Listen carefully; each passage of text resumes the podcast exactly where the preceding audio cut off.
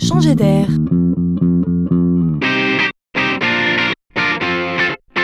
C'est la chronique de Laurent Collen.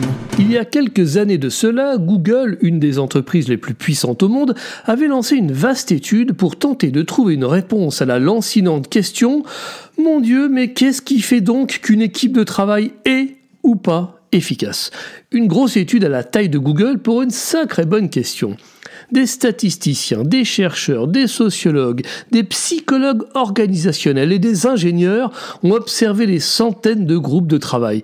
Cette étude a duré une année entière. Tout a été passé au crible. Résultat, chou blanc pas la moindre corrélation statistique. Alors on a approfondi autrement et on a fini par trouver quel est l'ingrédient du succès.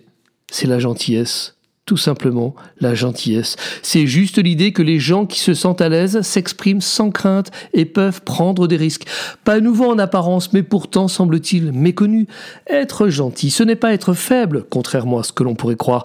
La gentillesse est une forme de noblesse dans le travail. Ce qui est important, ce n'est pas de se dire que je dois être gentil tout le temps, mais que je peux l'être. À méditer.